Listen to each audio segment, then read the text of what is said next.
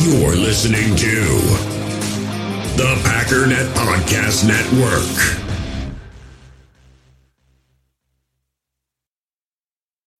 When you need mealtime inspiration, it's worth shopping Kroger, where you'll find over 30,000 mouth-watering choices that excite your inner foodie. And no matter what tasty choice you make, you'll enjoy our everyday low prices, plus extra ways to save, like digital coupons worth over $600 each week. You can also save up to $1 off per gallon at the pump with fuel points. More savings and more inspiring flavors make shopping Kroger worth it every time. Kroger, fresh for everyone. Fuel restrictions apply.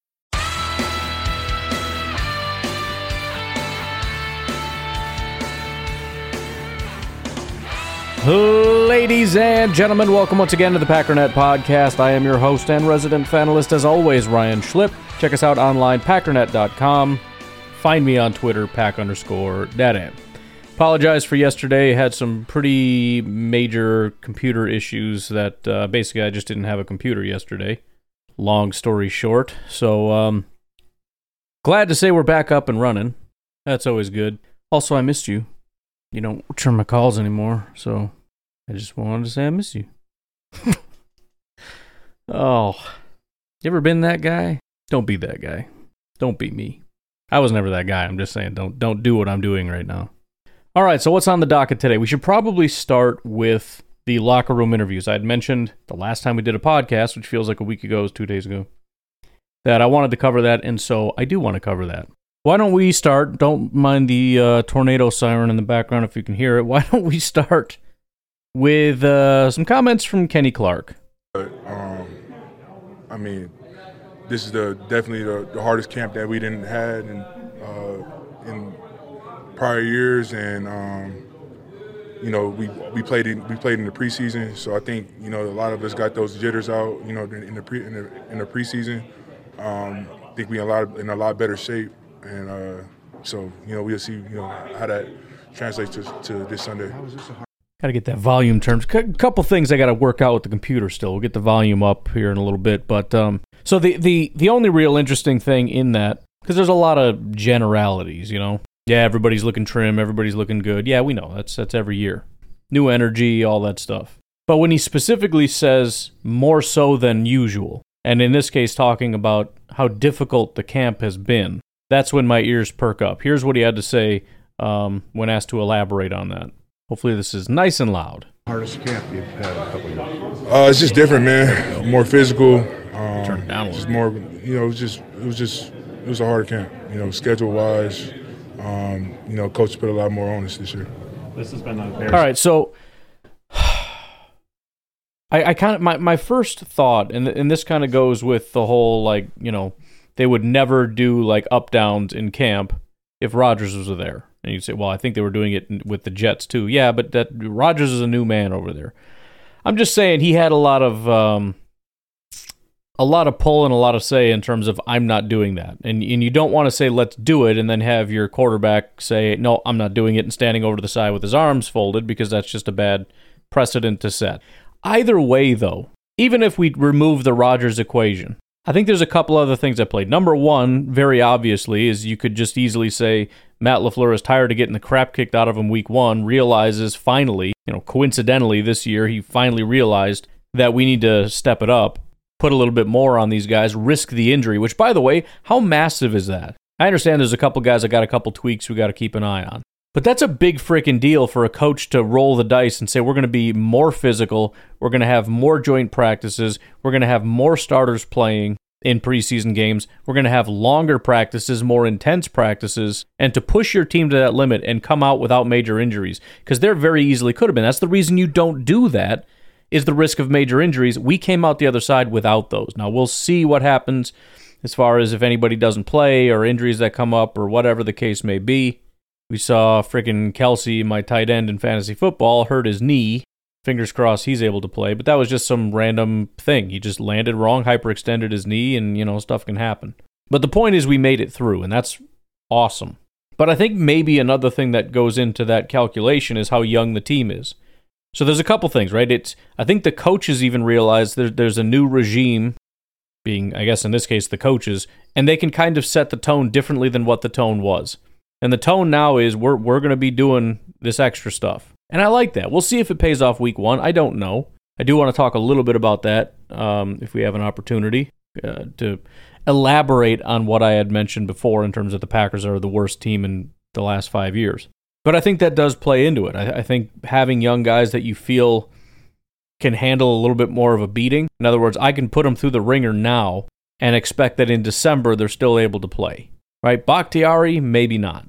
Kenny, maybe he's going to start to slow down a little bit. But these 23, 24 year old guys, yeah, I expect them to be able to rejuvenate and get back into it and be able to play. They're going to be tired, they're going to be beat up, but they can handle it. So it was kind of cool to hear Kenny say that we, we just, we've never done this stuff before in terms of it being this intense. Next, he was asked about the Chicago Bears, and, and this is just kind of an insight into what their focus is and what he's he's hearing. You know, um, some of it might be reading the tea leaves. How, how much is him just saying whatever just to say whatever? But um, he was asked about the Bears, said that they're a run first team, and, and does that change the way you play as a defensive front? Front, what's the emphasis going to be for you guys this week? Yeah, that's the number one key, man. Uh, you know, you know, uh, they're a run first team. Um, you know, whether it's uh, Justin Fields running the ball or uh, or 24 running the ball, it's, it's they're, they're, a run first team. Um, you know, they got a good offensive line, guys that um, that you know that, that, that's, that's, that's really good run blockers. Um, you know, very well said. They are very very good run blockers.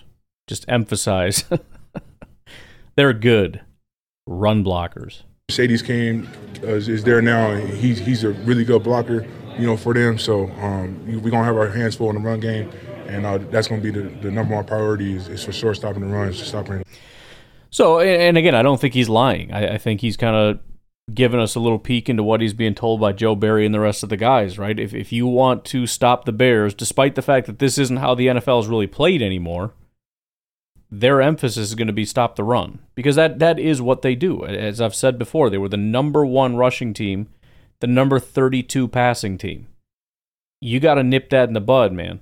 You're not going to sit here and run all over us. And if that's not your emphasis, um, if you're going to sit back and say, hey, if you want to win, you got to pass, which there's some validity to that.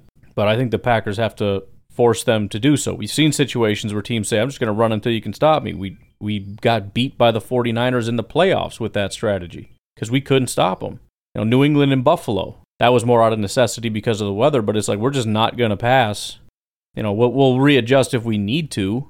You know, with if if you're able to stop our running, but they couldn't, so they just ran. They they threw like no passes in that game and won. If I'm remembering that right, it might have been reverse teams. I don't know. Skipping a couple more uh, general comments, I would encourage you to go listen to it. There's some just just fun stuff, you know, good stuff that you like to hear. And that would probably include this. It's not really massive, but I, I can't skip it. You got Kenny Clark talking about the young guys who we're really going to depend on a lot. Here's what he had to say. Preseason from your position group.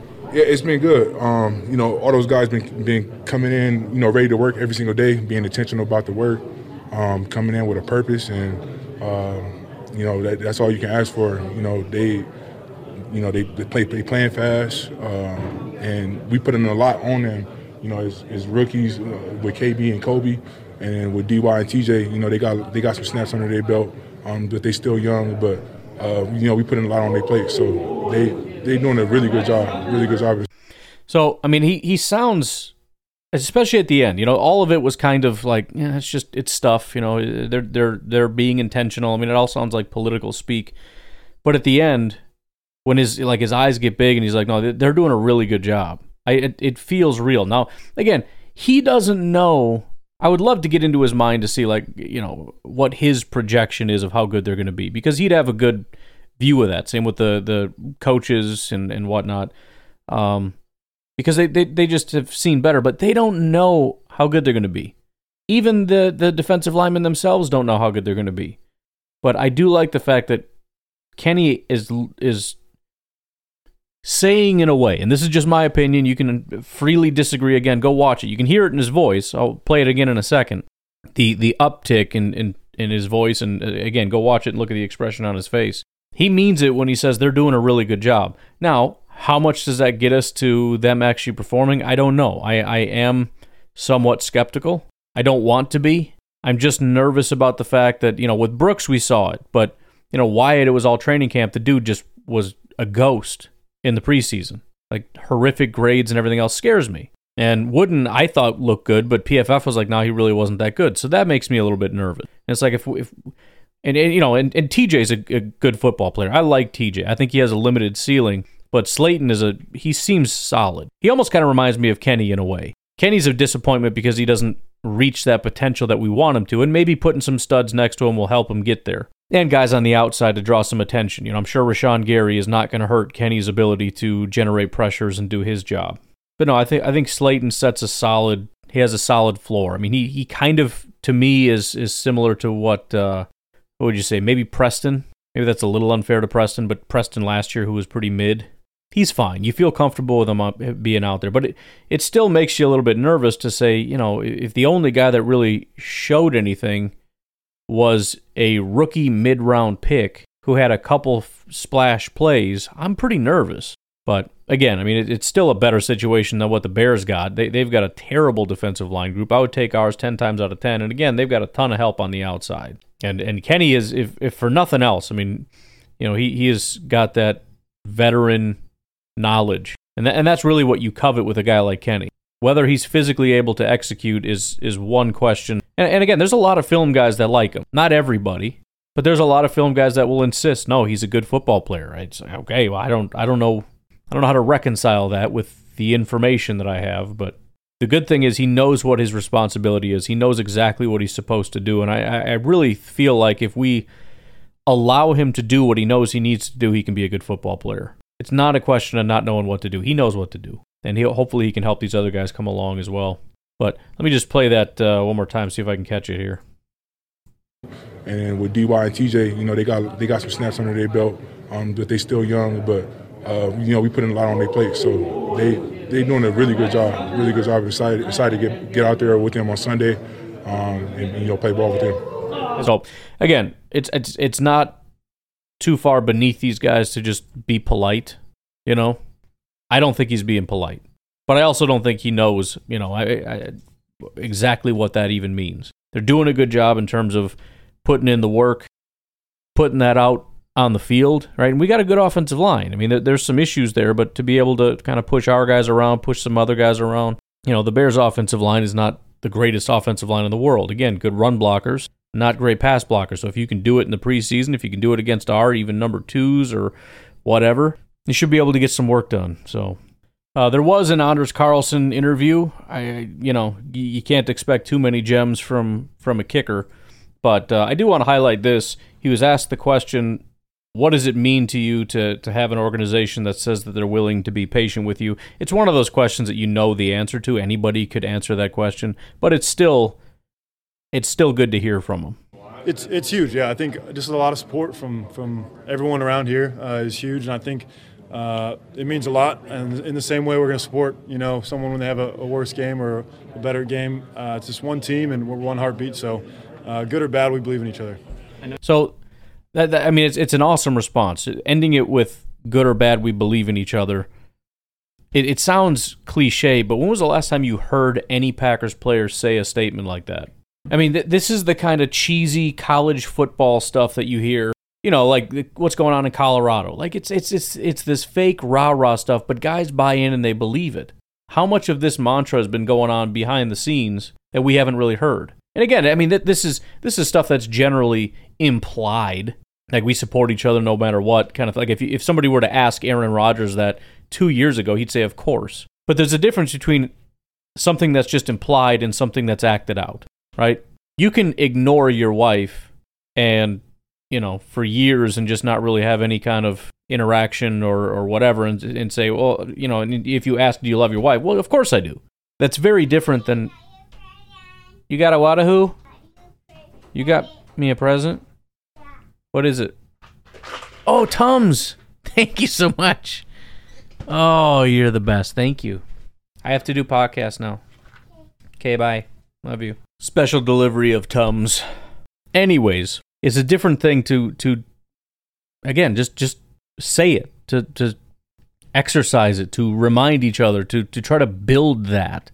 And it was good that he didn't just answer, yeah, I'm glad that the organization believes in me. I'm glad that Brian Gutekunst says he's willing to be patient because I need it. It was, no, everybody's got my back. I'm glad to be here because Gutekunst isn't going to quit on me. Matt LaFleur isn't going to quit on me. Bisaccia is not going to quit on me. Rashan Gary's not going to quit on me, right? Everybody's got my back, and I got their back too. For all I know, everybody else in the locker room rolled their eyes when they heard that. But it again, it just it it it is not something that I'm really remember hearing very often in a Packers locker room. We got each other's back, and we're going to support each other no matter what. And the cool thing is, he can say that with confidence, not just because the guys in the locker room have demonstrated that to him and that's cool, but we've already talked about it. The Packers are like the only organization that sticks with a kicker through a rough patch, which is kind of a crazy thing. But with everybody else, like we're, we're going to try, okay, that was bad, try again, okay, that sucked. We got to figure something out. All right, you're gone. And then they go through this whole thing. And the Packers just are different. I mean, we we went through Mason with multiple just bad patches, and he pulled through. And and I think that I think that that's part of it. I think it, you know it might even be harder for a guy like Mason to pull through something like that if the team that drafted you and has been with you this whole time quits on you. That's got to get up in your head. But for for the team to just look at Mason and be like, "You'll be all right, dude. Just take your time. We got you. You've helped us through a ton of stuff. We're gonna stick by you. You got this." And he pulls through, and it's like, "Yeah, we got your back." And it's the same with Carlson. We drafted him, and everybody, you know, even myself included to some degree, even though I, I, I, knew we weren't going to do it, it's, it's a question of at what point do you do it? It's all the conversation. Half the fan base wants him gone. The other half realizes he's probably not going to be gone, but is not happy with it. But all the outside noise is very different than the inside noise, which is don't freaking worry about it. You're going to be fine. You're going to be here for 20 years. We're excited about you. We just got to tweak a few things. It's all good. And, and that's echo, echoed by everybody else in the locker room, which is great. Now, maybe it's all fluffy, duffy nonsense, and he's going to be a complete garbage kicker, and he's going to get cut in a year. But it's it's it's still the fact that this is the right attitude to have, and I'm glad that the locker room seems to have it right now. And again, that's one of the things I said that's a benefit about having young guys. Older guys are not able to be um, put under the spell of the rah rah. You know, college kids do. They they get all hyped up about you know great speeches and everything else guys like Rodgers and Bakhtiari and whatnot. It's like, dude, I, it's freaking lame. It's just it's just part of being an old man. You know, you hear stuff and it's like I've heard a lot of stuff in my life. You know, I've been through I've been through so many coaches, so many speeches, so many different coordinators, and so many different promises. Like I'm just it just I I know what the deal is. I'm good at my job. That's why I'm playing into my 30s. I'm gonna show up. I'm gonna listen to your stupid speech. I'm gonna pretend to care, and I'm gonna show up and I'm do my job right? I know it works for me. I'm going to do my routine. I'm going to do my workouts. I'm going to do my preparation. I'm going to go out there and I'm going to execute. And I'm just going to expect everyone else to do their job and for them to execute too. And it's just frustrating if they don't. It's just the way it goes, man. But, you know, again, it, it's there are negatives to being young and there are positives. And I think this is one of the positives. Having an entire team, you know, out we, we heard about that where Carlson was out there kicking and the whole team was out there and they're giving him a hard time. They're screaming and they're, you know, doing all kinds of stuff trying to get him to miss. But what happens when he drains it? Dude, they mob the guy. This is the kind of stuff that happens on a young team. So yeah, there's going to be hiccups and there's going to be problems and there's going to be stuff that suck.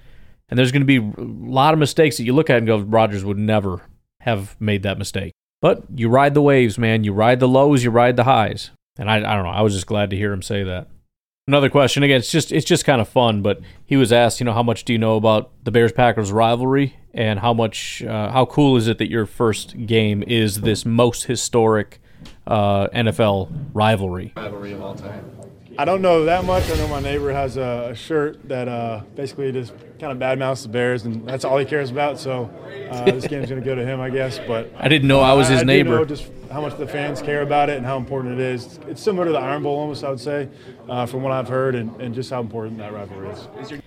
So I mean, it, it it's just kind of a cool thing you know, on, on one hand, you could take the approach of you should know and all this stuff, and it's embarrassing that you don't. I still remember the one time we had a young guy come in, and um, I don't know if he was an undrafted free agent. For all I know, it could have been a, a first round pick that was here for a long time. But guy came in and they were they were talking about the the legacy of the team. They were talking about all the greatness of the franchise, and they kept talking about Lambeau, Lambeau Field, Lambeau this, Lambeau, Lambeau, Lambeau, and he was so confused why they keep talking about Lamborghinis. Like they keep talking about Lambos, man. What, what what's going on with Lambos? But no, it, it's it's cool, man, because it's you're you're kind of adopting these people into the family, and and it's cool too because they he doesn't get it, but assuming he's going to be here, he's going to understand it. He's going to go out there at, in in Soldier Field, and he's going to hear a crowd.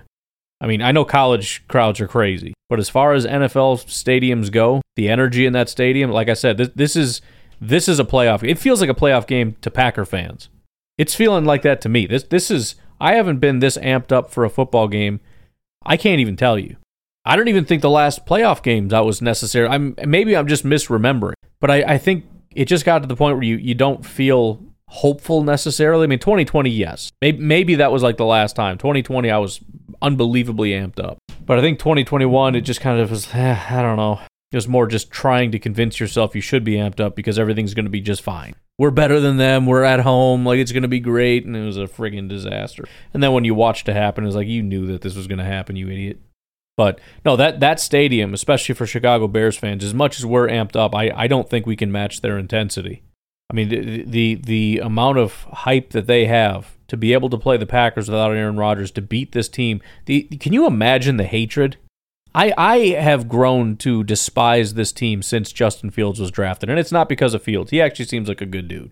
It's because of the insanity of the fan base. But my whole thing, like my disdain for the team, is like they're just irrational dummies. Like they just keep saying stupid stuff. And it annoys me. I can't imagine 30 years of this team just stomping the crap out of you. Can you imagine? And the answer is no, you can't imagine. I can't imagine. Nobody can fathom your entire life. If you're my age, it's your entire life. You have almost never beat the Packers. This team has been better than you.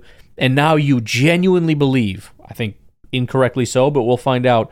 You genuinely, at the bottom of your heart, believe you have an elite quarterback that's about to break out. And the Packers are this shell of a team that is about to be exposed, and you're going to expose them, and you're going to win the. Like, just the euphoria of this and just how much you want this to be a thing. I don't know, but but it's going to be intense.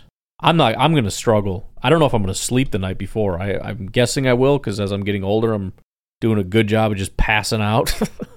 I'm getting real good at that. It's funny because it, it's like I don't know if this is like an old guy thing. It like creeps up on you. It used to be like either you're just dead tired and you go in and you pass out, or you're kind of awake. It's like oh crap. I'll be awake and me and my wife are watching some stupid show, and the next thing I know, I'm like snapping awake. Like what, what happened? What are we? What are we watching here?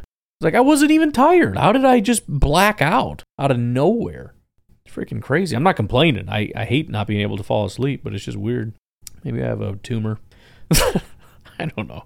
What are we talking about? Oh, just the, the rivalry. I mean, he, he's going to be baptized in this. And, and a lot of guys, we got a lot of young guys. And even guys like Watson and Reed, like they're, Watson and Doubs, they're just starting to understand it. But you got Reed, you got Musgrave, you got Zach Tom. I mean, these guys, they didn't grow up here. Well, Reed and who's the other one? Reed did, but he was a Bears fan, so he understands. And I hope he takes it out on them. I hope he does. Some people are that way, man. They're like, I'm, I'm going home. I'm going to freaking. Apparently, he went back to Chicago one time, was working out, and I think like some young guy gave him the finger or something. He must have been wearing a Packers shirt because I doubt they just recognized him. I don't know if I would even recognize Jayden Reed if I saw him in a store. Anyway, I don't know, man. It's all, it's all just exciting. I'm just excited. I'm ready. I'm ready for our team to learn to hate the Bears and the Vikings and the Lions. It's just all part of being baptized in the family, man. You know, they don't get it, but they're going to get it. And they're the ones that are going to be out in the front lines, and I just freaking love it. I'm so excited. I love this team. We'll see who's going to be here for the long haul and who's not, but I'm just, I'm jacked up, man. Anyways, that's the end of uh, Anders. Anders, and I think it's Anders. I don't know. I want to say Anders. It just feels right. Why don't we take a quick break? I do have some freaking awesome news for you, by the way. I talked to our very good friends over at Old Southern Barbecue. I asked if there was something we could do to help out the listeners a little bit. It's already dirt cheap. I told you. It's like five bucks for the seasoning. I think it's six bucks for the barbecue sauces. So I mean, it's it's stupid cheap. But sometimes you want to bundle it, and you know, it's it's like like I said, for the the massive bundle, which is sauce, sauces, all the sauces, all the seasonings, and you get a T-shirt, which I didn't even really realize it's pictured in there. But I, I just got an email now, like, hey, what size do you want? I was like, oh my bad, and I said like a, a large because I'm ripped. I'm lying. Anyways, oldsouthernbbq.com. Go check out their stuff, the rubs, the sauces, any of the merch that you want. Use promo code PACKERNET15. Now they have the P and the N capitalized. I don't know if you need to do that, but just do it anyways. PACKERNET15. Capital P, capital N, 1 5. You're going to get 15% off your order. Again, already unbelievably cheap. You're going to knock off 15% on top of that just because you listen to this show and you're awesome for doing that. So again, please check out oldsouthernbbq.com. I am 100 billion percent on my children's lives telling you the truth when I'm telling you this is some of my favorite barbecue sauces and and some of my favorite rubs. I haven't tried all of them, although I did. I got the big box coming. I'm dead serious when I tell you that. So please, if you're into barbecue or just want some barbecue sauce, because why wouldn't you? Please check it out. We'll take a break. We'll be right back. We all have smartphones, and we all know they're pretty amazing, but they also can be amazingly distracting, especially when we're around other people. So, US Cellular wants us to reset our relationship with our phones by putting down our phones for five. That's right, a company that sells phones wants us to put down our phones. And to see what we find, learn more at uscellular.com forward slash built for us. In the hobby, it's not easy being a fan of ripping packs or repacks. We get all hyped up thinking we're going to get some high value Jordan Love card, but with zero transparency on available cards and hit rates, it's all just a shot in the dark. Until now. Introducing slab packs from arenaclub.com, the only repack that provides real value, a complete view on all possible cards, and clear hit rates for each one. Now, when I buy slab packs on Arena Club, it finally feels like I know what I'm getting. And honestly, the best thing for me and my son is the fact that we're kind of novices into this. When I walk into a card shop with my son and a card says it costs $40, kind of just taking his word for it that that's a good value. So I appreciate the transparency on grading, as well as just getting excited about seeing what you could potentially get. Right now, you can get 10% off your first purchase by going to arenaclub.com slash packdaddy. Wow, that's crazy offer. 10% off a $400 slab pack. That's 40 bucks right there. Anyways, that's arenaclub.com slash packdaddy for 10% off your first purchase. Passion, drive, and patience. The formula for winning championships is also what keeps your ride or die alive eBay Motors has everything you need to maintain your vehicle and level it up to peak performance superchargers, roof racks, exhaust kits, LED headlights, and more. Whether you're into speed, power, or style, eBay Motors has you covered. With over 122 million parts for your number one ride or die, you'll always find exactly what you're looking for. And with eBay Guaranteed Fit, your part is guaranteed to fit your ride every time or your money back. Because with eBay Motors, you're burning rubber, not cash. With the parts you need at the prices you want, it's easy to make your car the MVP and bring home huge wins. Keep your ride or die alive at ebaymotors.com. Eligible items only, exclusions apply.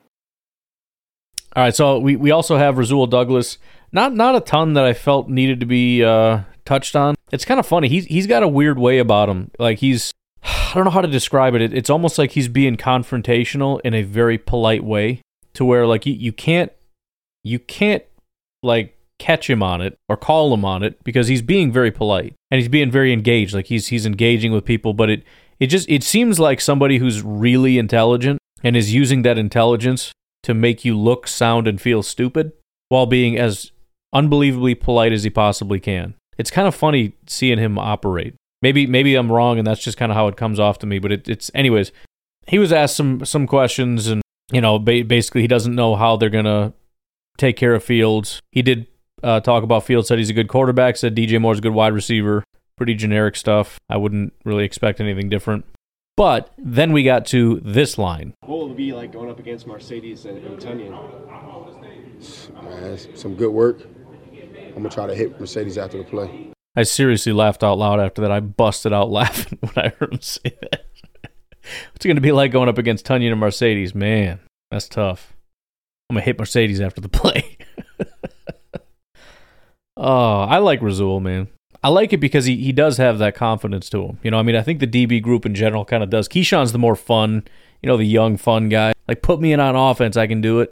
Jaire is just he's he's just built with 100% swag. Like it's just it's on him all the time. It's the way he dresses, the way he walks, the way he talks, it's the way he answers questions. Everything's about like looking cool when I do it. But Rasul is, is a little bit more of like, I'm really good.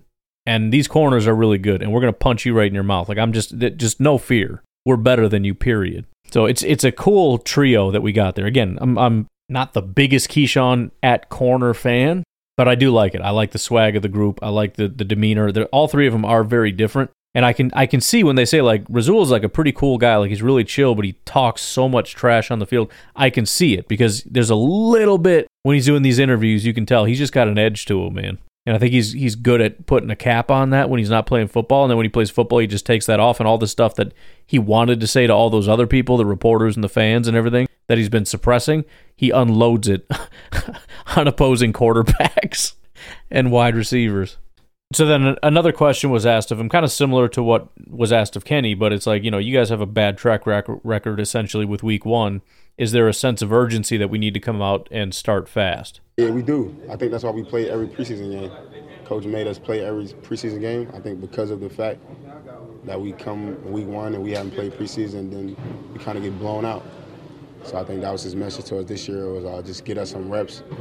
I know we played a series versus Cincy, uh, a series versus uh, New England, and we played a few series versus uh, Seattle. So he wanted us to just get out, find our rhythm out there, and not to feel fresh when we actually get out there. And it's like we haven't been against nobody but our team. And you know, I mean, again, he he mentioned it, and maybe he hadn't even thought about it before, but he mentioned it as he felt it was a message to the team from Matt LaFleur, like no excuses.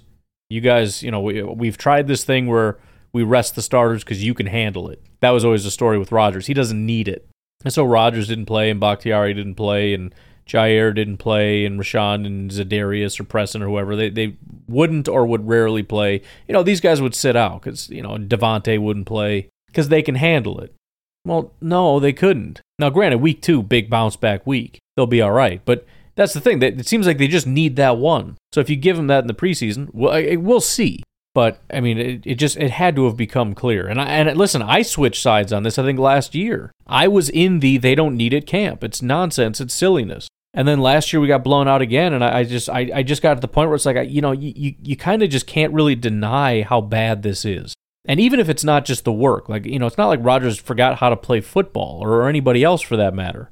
I, I genuinely wonder if it was a culture thing, just having a team where it, where we hide rather than facing adversity and taking the risk. You know, it, it's like sometimes when you go for it on fourth down, it, it's about instilling confidence in your team and showing your team that you believe in them. Instead, we've been hiding and preserving, protecting, like a little hiding in our shell. Don't play the preseason. Don't do this. Don't do that. Hiding people from practice and light practices. Only, you know, we, we there's a two hour limit. Well, we practice for 90 or for 45 minutes. Like, what the heck is that? Well, guys are, you know, we got our GPS systems and guys are getting tired, whatever that stupid thing's called. You know, at, at what point do you instill in your guys that we're going to play and we're going to practice and we're going to prepare as though we are a championship team and not some team that's freaking coasting? Well, you might get injured. Yeah, that's how football works. I think sometimes it is about sending a message as much as it is about the reps. It's about defining who you are as a team. It's also about getting confidence in these guys. You know, he's talked about getting the jitters out. Well, the jitters are going to be times 10 if he didn't even play in the preseason. Anyways, that's it for that. I do want to play this for you. Um, it's it's kind of obnoxious with the noise in the background, but it's just a video of Packers teammates praising Jordan Love, and it, I think it's cool that the Packers have done this. There's been a lot of talk about the Packers social media team kind of stepping it up a little bit. This is a cool thing. Uh, just just asking guys tell me about Jordan. So here that is. Just uh, it's less than a minute long. Tremendous player, a guy that come in and work his ass off every single day. He has some intangibles that people flock to. Somebody that guys follow when he gives a direction. He's a guy who brings people together, brings guys together, everybody around him. He makes sure they're okay before he checks on himself. He's a competitor. If he make a play, he's going to talk. Like, he's going to let it be known that he made a play the talent clearly is there. No one really wants to be a backup, so he's got his shot. I'm excited to see what he does with it, and I can't wait to help him in any way I can. He can make every single throw, super confident. I go to war with him any day. Like, man, I got so much respect for him. The more he plays, the better he'll get, but he's ready. Jeez. That gave me chills, man. Those are intense chills. That was um, De'Vondre Campbell saying I'd go to war with him any day. Man. And again, maybe this stuff was underlying. Like if if the Packers had done this for Rodgers a couple years ago, yeah, I'm sure you'd hear stuff like. But I mean, that's real, real stuff. These guys love Jordan. They're excited and they're ready to rally around him. That gets me so pumped up, man. I mean, it, it really is. I mean, we, we've seen it already. People take shots at Jordan, and what happened? Guys go flying over there to get into a fight. I think it was, it might have been, who was it, Elgton? There was like Yosh Nijman or something. I can't remember who it was. But that, that play where he slid and somebody jumped on him, somebody was pissed. They love this guy, man, genuinely. And, and to hear Aaron Jones talk about, you know, he's going to check on other people before he checks on himself, you know, that's the kind of stuff that guys like Aaron Jones care about because that's how he is, right? Everybody has their different values, but I think at the end of the day, they, they it's not just a belief in the talent. They genuinely like him as a person. And you hear guys talk about like he's he's a leader and he, he's the kind of leader that people want to follow. So I'm just I'm just I I, I love that. Anyways, some uh, not great news. We got uh, injury reports, um, not officially official, but in other words, we, we don't know about the game or whatever. Christian Watson not out there. Romeo Doubs still not at practice, kind of hoping we'd get to see him, but Watson was not practicing. Stokes is still on pup. Also, Henry Pearson, Luke Tenuta, and David Bakhtiari. None of those are surprising. Pearson is is what he is. Tenuta, I thought, was on IR already. I don't know why we're even bringing that up. Bakhtiari, I don't think is going to practice a ton. I don't read too much into that. I think some people worry, like, man, this is bad. He's still injured. He's still not back to healthy. I don't necessarily think it's about that. I, I think it's just they know that he's fragile. They don't want to push it. They they they know that, you know, it's just it's a risk reward thing. How much are we going to get from helping Bakhtiari practice compared to how much do we run the risk. And that, and that's everybody, but but again, you got younger guys are more durable, and I think with Bakhtiari, they're just worried that it really could re-aggravate the knee or cause a new issue or whatever the case is. They'd rather just not play him. So I don't read too much into that. Anyway, some guys returning to practice: Darnell Savage and Dontayvion Wicks. Actually, I should be more excited about Savage, but I'm more excited about Wicks. I, I mean, I just he's been great when he's been healthy. And I just I'd love to see him get an opportunity, and it sounds like we may need it. I don't know exactly the status of Romeo Doubs and Watson, but um, I don't know. I don't know. Um, also, it looks like De'Vondre Campbell. I think the expectation was always that he'd be back week one, but still, it's it's he's back out there. It's good to see him practicing. Uh, Rashan Gary's also out there, which again is is good. We we know we already kind of know the status, right? He's going to be on a pitch count, but it's still just good to see. You know, I, you you don't want things like what happened with Christian Watson to happen, where all of a sudden, shoot, why aren't they practicing? And and and and also, you know, even with guys like David Bakhtiari, that you do the the risk reward assessment to know that he's healthy enough that they feel okay to just put him out there to practice is a is a good sign rather than saying, yeah, let's just not push it. But anyways, it does look like the final word on this is that um, it's a hamstring injury for Romeo Doubs and Christian Watson, and um, no real insights into that aside from that. Matt LaFleur basically just said we're going to give him the week and we'll see where we're at where we're at. Which, you know, I mean, Matt has said things in the past that I think have been taken out of context. Just he's just saying things and then we, people read too much into it. But it, it doesn't sound great. It sounds like something you say when the assumption is it's not going to be a thing, but we'll we'll just we'll give him the rest of the week and we'll see how it goes. So I don't know, man. It's a pretty crappy situation, honestly, and uh, we're gonna have to start contemplating the reality of a Green Bay Packers team that is not going to have its top two receivers, who are really the only two receivers that have any experience. I mean, you got Samori Toure, but that's about it. You got Toure, you got Reed, you got Wicks, and you got Heath. And that's it. Those are your four wide receivers going into it, along with uh, rookie Musgrave, rookie Kraft, um, DeGuara, and then you've got your your running backs, and that's going to be what we're doing. So I'm not saying I know that's the case, but it, it's it's starting to feel that way a little bit.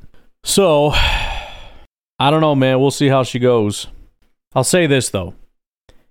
It's still a winnable game for for all the reasons that that we just said in terms of look, we still got some guys. If Jordan Love is still playing at a at a solid level, forget the wide receivers just for a second. Forget their capabilities. Musgrave is a weapon. Our running backs are a weapon. I think we're going to run the ball a decent amount, especially if those guys are out. We're probably going to run it more than we were expecting to, and I don't think the Bears necessarily have the personnel to stop it. We're going to throw to the running backs a decent chunk, and that should hopefully lend some success. Um, and then you got again DeGuara, you've got Musgrave, you've got some options. But then on top of that, it's not as though the guys that we have are completely incompetent. Heath has shown some things. We'll see if that translates. Reed has shown some things. We'll see if that translates. Tay Wicks looks really impressive, although in very limited fashion because he seems like he's been hurt all the time. And I'll say this if we beat the freaking Chicago Bears, who have talked all this trash, and we don't even have our top two wide receivers, who they're not even convinced are good to begin with, they're talking so much trash about how young this group is, and there's no experience and there's nothing left. If you can't beat this team, I'm just going to tell you right now. First of all, all of the all, all of the expectations should be on Chicago. Your quarterback's going into year freaking three. This is year two of your system, year three of your quarterback. You brought in the big, uh, the, the the big wide receiver acquisition. You've overhauled the offensive line. You have rebuilt this offense to go in. This is year one for the Packers. This is year one for the majority of our pass catchers, or year two for almost all of our pass catchers. And so, and and we're in your stadium. So there there's no reason, even if we have all our guys healthy, that the expectation shouldn't be that you win this game. Because if you can't beat us now, how are you going to beat us at the end of the year after we've gotten some opportunities to actually work together? This is game one for Jordan Love with Christian Watson and, and Romeo Doubs and everybody else. Now we don't have our top two wide receivers. Dude, if you don't beat the Packers, I'm telling you right now, I'm going to freaking bludgeon every single one of you on social media. You lost to a group of wide receivers who are still on their parents' health care. Okay? These guys can't rent a car.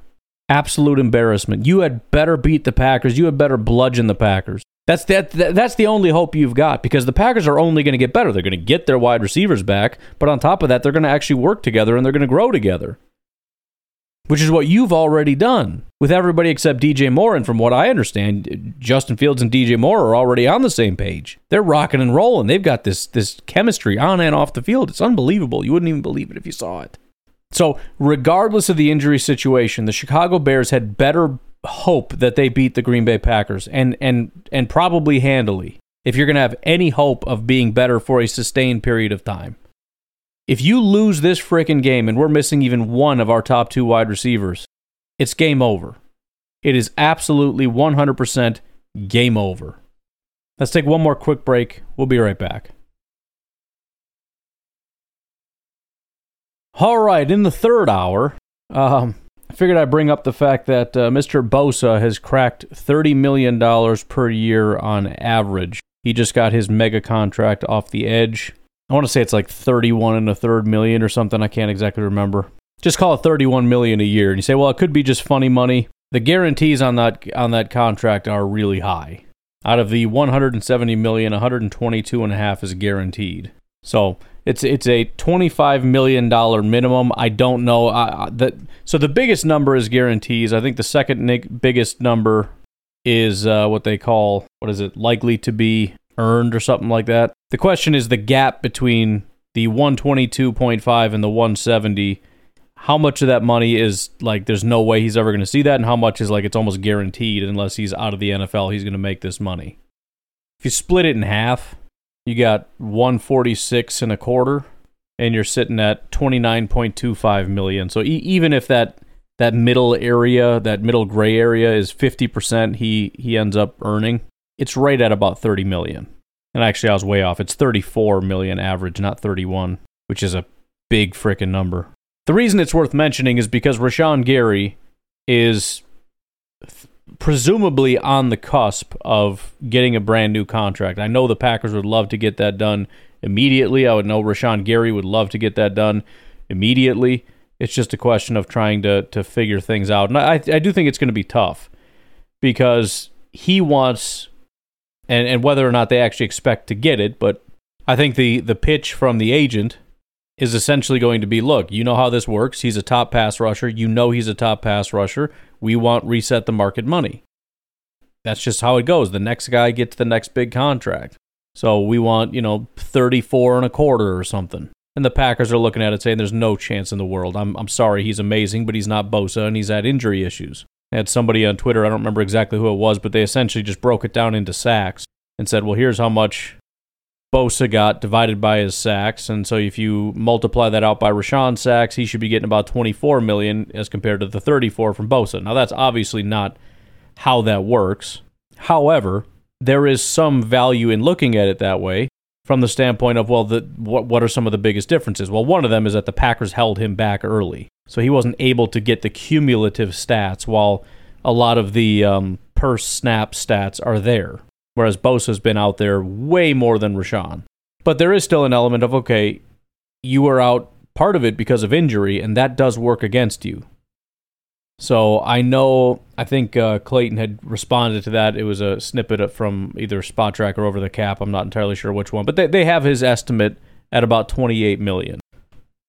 I personally, and I, I tend to overvalue guys. I mean, I think a lot of times I, I will tell you a number that I think kind of feels right, and the Packers come in under.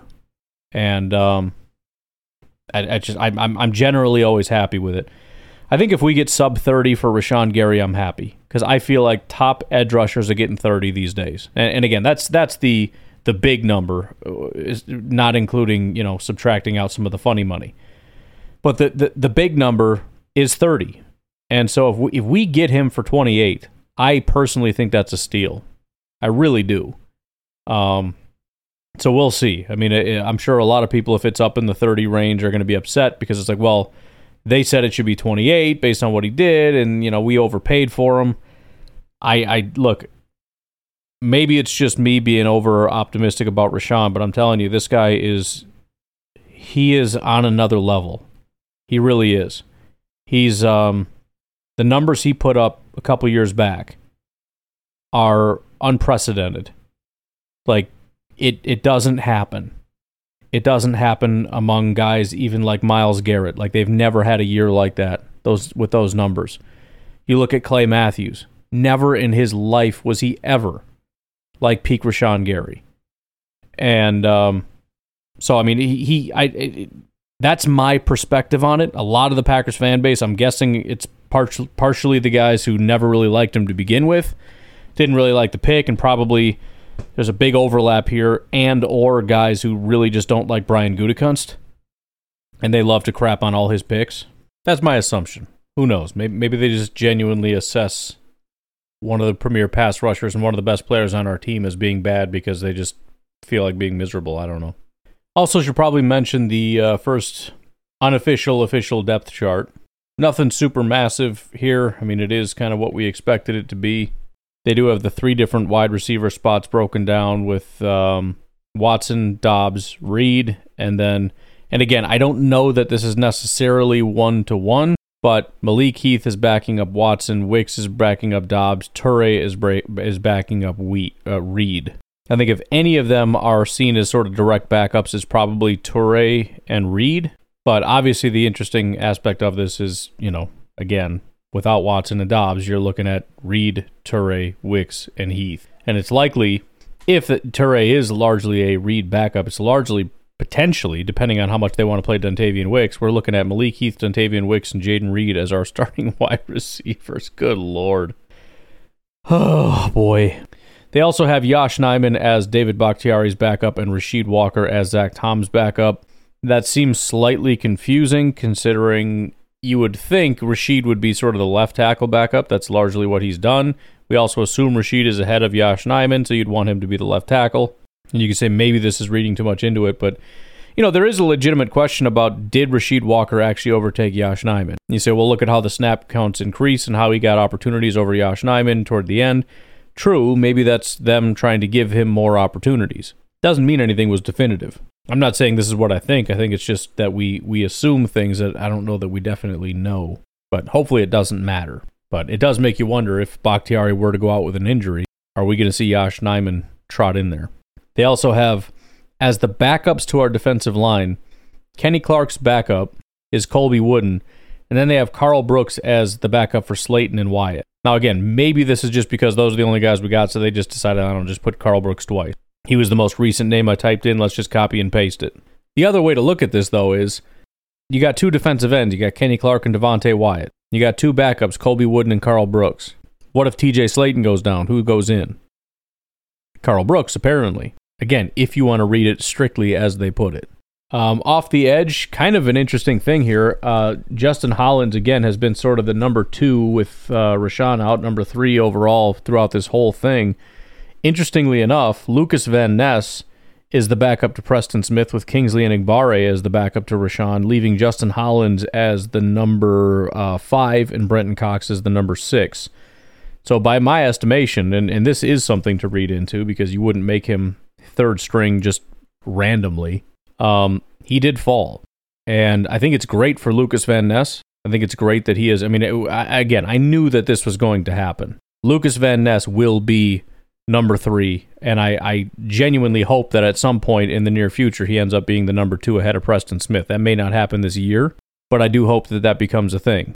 But that they've given him that spot over Justin Hollins is cool. And then Kingsley, I think it's just apparent what he was able to do in the preseason. Now, I am relatively skeptical. As you know, that is my nature. Skeptical that, you know, we should read too much into that. Yes, he did look impressive. You know who else looked impressive?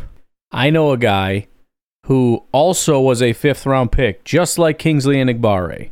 He was a fifth round pick in 2020.